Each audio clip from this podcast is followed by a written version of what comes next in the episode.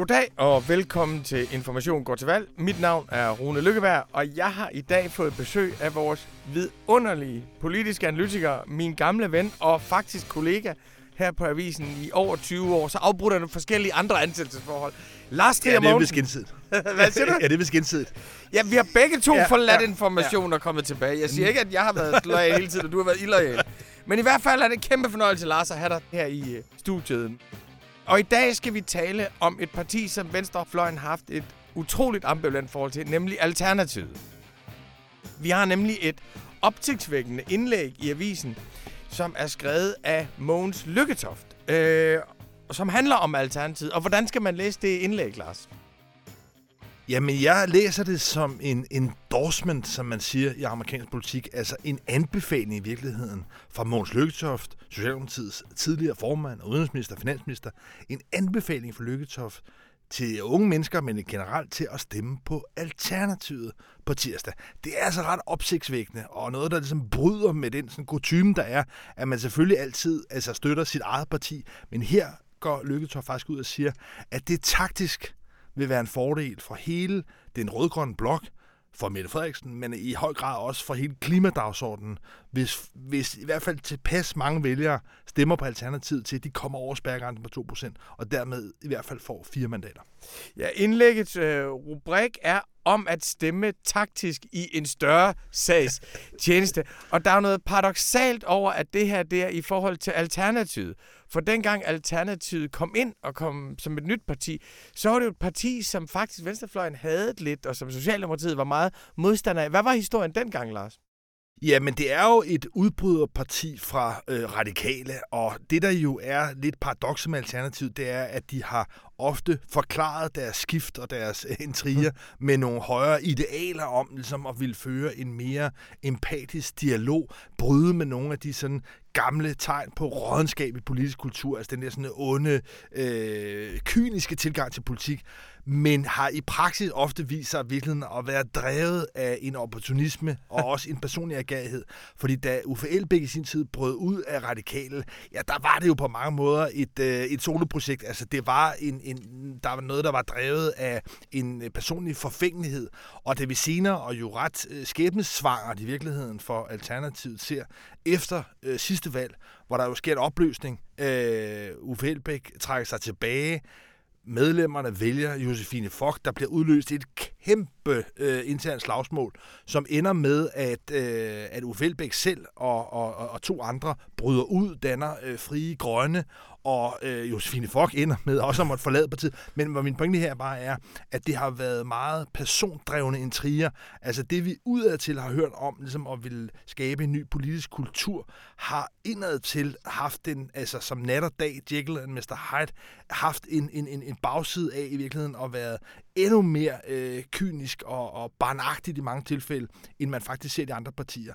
Og derfor har det været meget, meget tumultarisk forløb, som øh, har været drevet ja, af, af, af nogen, nogen, nogen, en personlig agerighed, måske snarere end øh, nogle sådan klare, konsistente politiske linjer. Og det er i hvert fald noget af det, der i hvert fald har frustreret de andre partier. Altså SF har været meget frustreret over, at hmm. Alternativet forsøger at tage patent på den øh, grønne øh, dagsorden.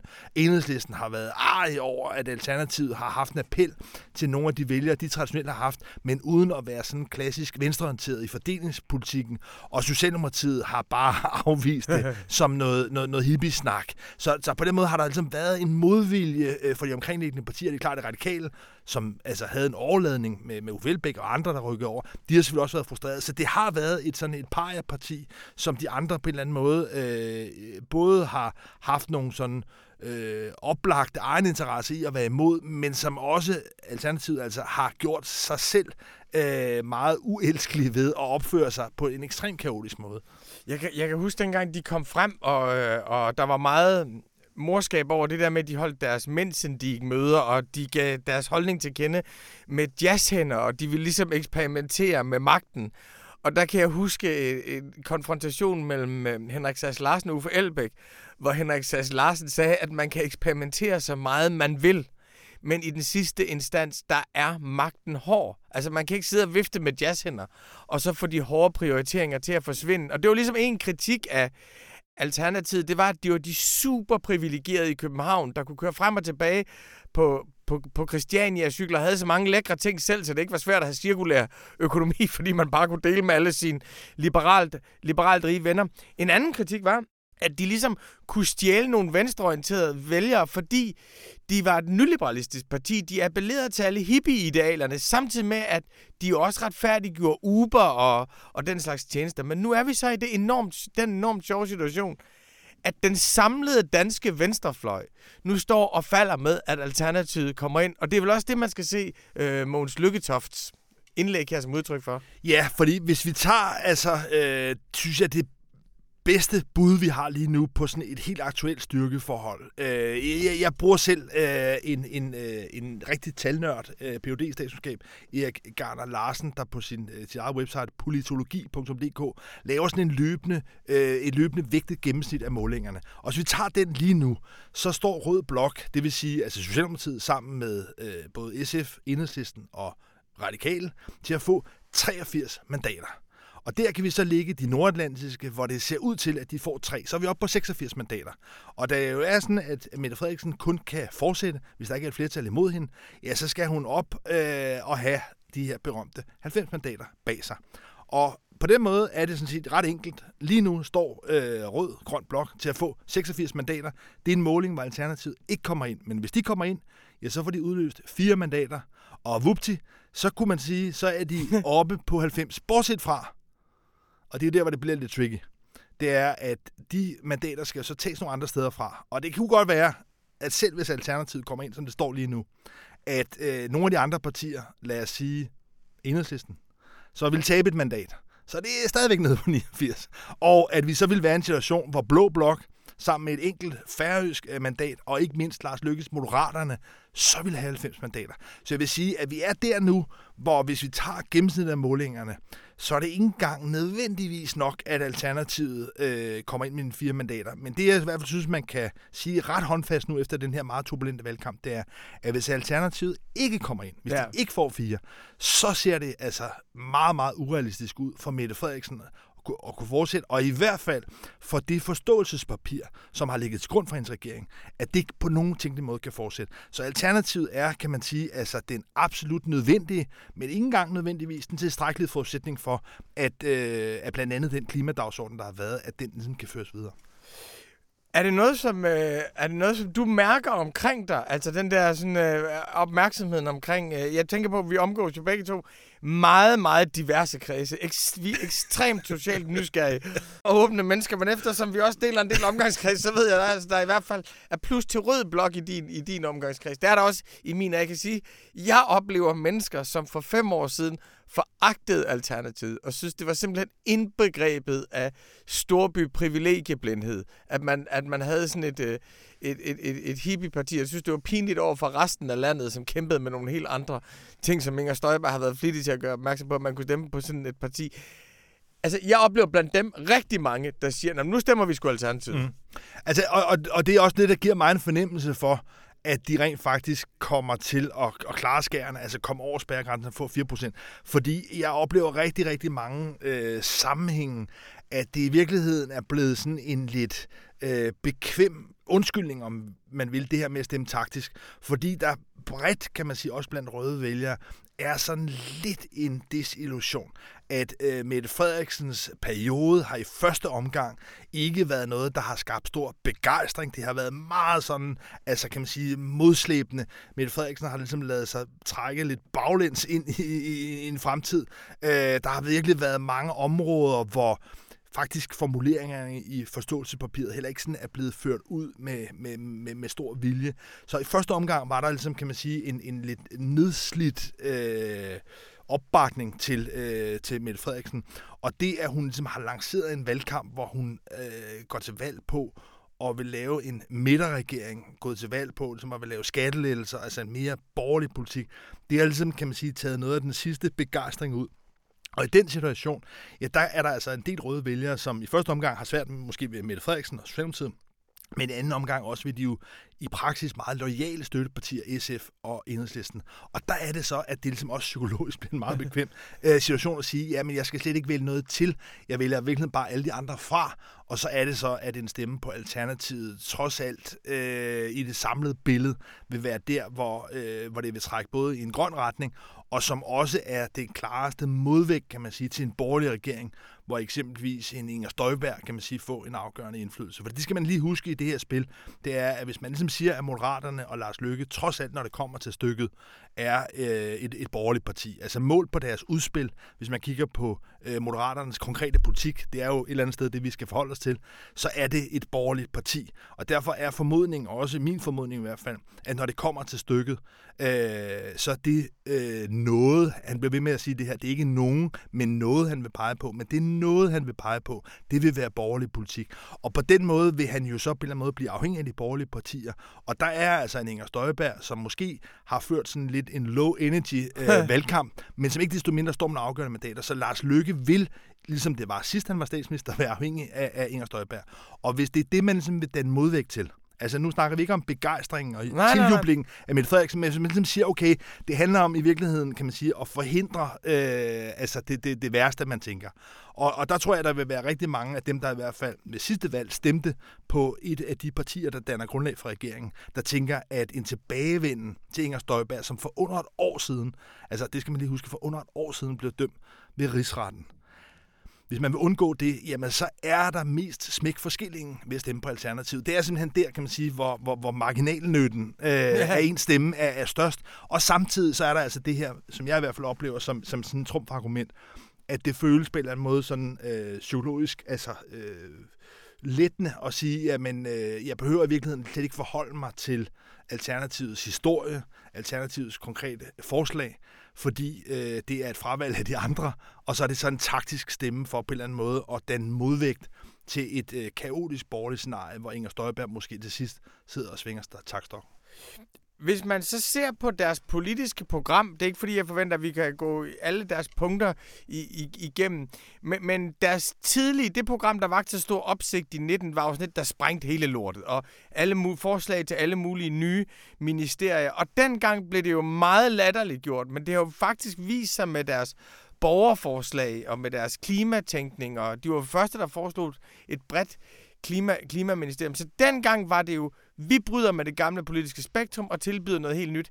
Hvis du ser på, hvad de går til valg på den her gang, Alternativet, er det så radikal systemkritik, eller er det mere klassisk venstreorienteret politik? Det er, hvis det skal stille så skarpt op, så er det nok i virkeligheden mere det sidste. Altså, alternativet er også måske altså blevet belært af erfaringerne, sådan lidt brandbart, skyrilden, af at, at, at nogle af de der sådan lidt mere rodede, øh, altså turbulente forløb, er noget, de med Franziska Rosenkilde i, i spidsen, kan man sige, har, har nedtonet en lille bit smule. Og jeg tror også, at i den turbulente afskalning, der har været, at nogle af de mest sådan, kaotiske øh, typer er, øh, er trådt ud af alternativet. De er måske blevet rykket med over til, til fri grønne. Så der har i hvert fald også været det er i hvert fald talt med en hel del af de folk, der er aktive i Alternativet om, at der ligesom har været en eller anden sådan lidt sådan suk øh, over, at der ligesom er kommet ro på. De folk, der er der, er folk, der ligesom rent faktisk forstår også de parlamentariske mekanismer. Men noget af det, der er for mig at se et kæmpestort paradoks med Alternativet, det er, at jeg tror om mange år, når historikerne skal skrive kapitlet om de her års danske politik, at Alternativet vil fylde lige så meget, som Dansk Folkeparti gjorde i beskrivelsen af begyndelsen af nullerne. Forstået på den måde, at for præcis fire år siden, der var der kun et parti, som krævede en 70% reduktion af, af, af, af drivhusgasudledningerne. Og det er jo altså blevet totalt mainstream i dag. Altså, der er jo ikke nogen partier, der øh, modsætter sig det krav, Alternativet havde for fire år siden. Så kom Enhedslisten først med, så kom øh, Radikal, SF og Radikal, Socialdemokratiet. Men i dag er det jo sådan, at selv Inger Støjberg hævder i hvert fald sådan retorisk, at hun ikke er imod målsætningen. Hun har så nogle andre, ja, ja, ja. andre øh, altså, øh, nogle forestillinger om nogle andre virkemidler. Men det er jo en ret vild og ekstrem hurtig udvikling, der er sket fra, at Alternativet foreslog det for fire år siden, helt alene, til det nu ligesom er noget, der er blevet bredt ud over hele politisk spektrum.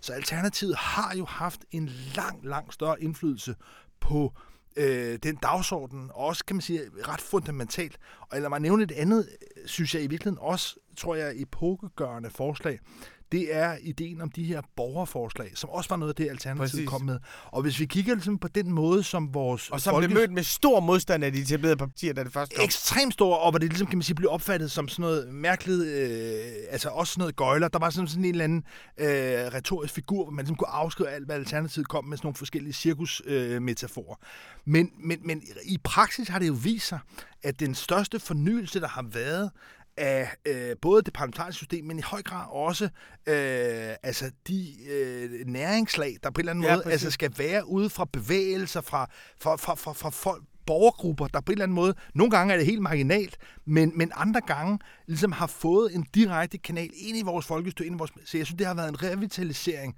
af forbindelseslinjerne, noget Inger Støjberg ja. taler meget om, men i virkeligheden, det parti, synes jeg, der har gjort mest for forbindelseslinjerne, helt udefra, altså de mørkeste afkrog, ja. øh, og ind øh, i den salon, som man vel godt kan kalde øh, Christiansborg. Jamen, det har været alternativ, men det, der er så absurd, og det, der er paradokset, det er, at hverken 70% målsætningen, har Alternativet fået øh, kredit eller æren for, fordi de ikke var med i forståelsespapiret. Eller det her forslag om borgerforslag er heller ikke for alvor noget, de ligesom kan øh, altså, øh, kan man sige, høste gevinster af ved det her valg, for det, det er på en eller anden måde blevet fortrængt, altså det er på en eller anden måde skubbet væk. Men jeg synes faktisk, både i den sådan jernhårde realpolitik, altså der, hvor man begynder at prioritere ressourcer, det er klimapolitikken, der har de flyttet det, men også i måden, vi træffer beslutninger på, der synes jeg også, de har bidraget øh, med det mest originale bidrag. Øh, så på den måde synes jeg egentlig, at, øh, at jeg tror, at Alternativet øh, vel at mærke, hvis de klarer skærne den her gang. Det er klart, at hvis de ligesom dykker under nu, forsvinder, vi aldrig mere hører om alternativet, så vil det være sværere måske for historikerne at skrive det op. Men jeg synes faktisk, der hvor vi står nu, der synes jeg faktisk, at de har haft en, øh, en ret skilsættende betydning øh, for dansk politik. Og det er bare ærgerligt for alternativet selv, at de personer, der har været med til at drive det igennem, at de ikke ligesom har haft øh, stamina og øh, slidstyrke nok til rent faktisk at kunne stadig stå på benene, og, øh, og på en eller anden måde altså få den øh, anerkendelse, som de på en eller anden måde fortjener.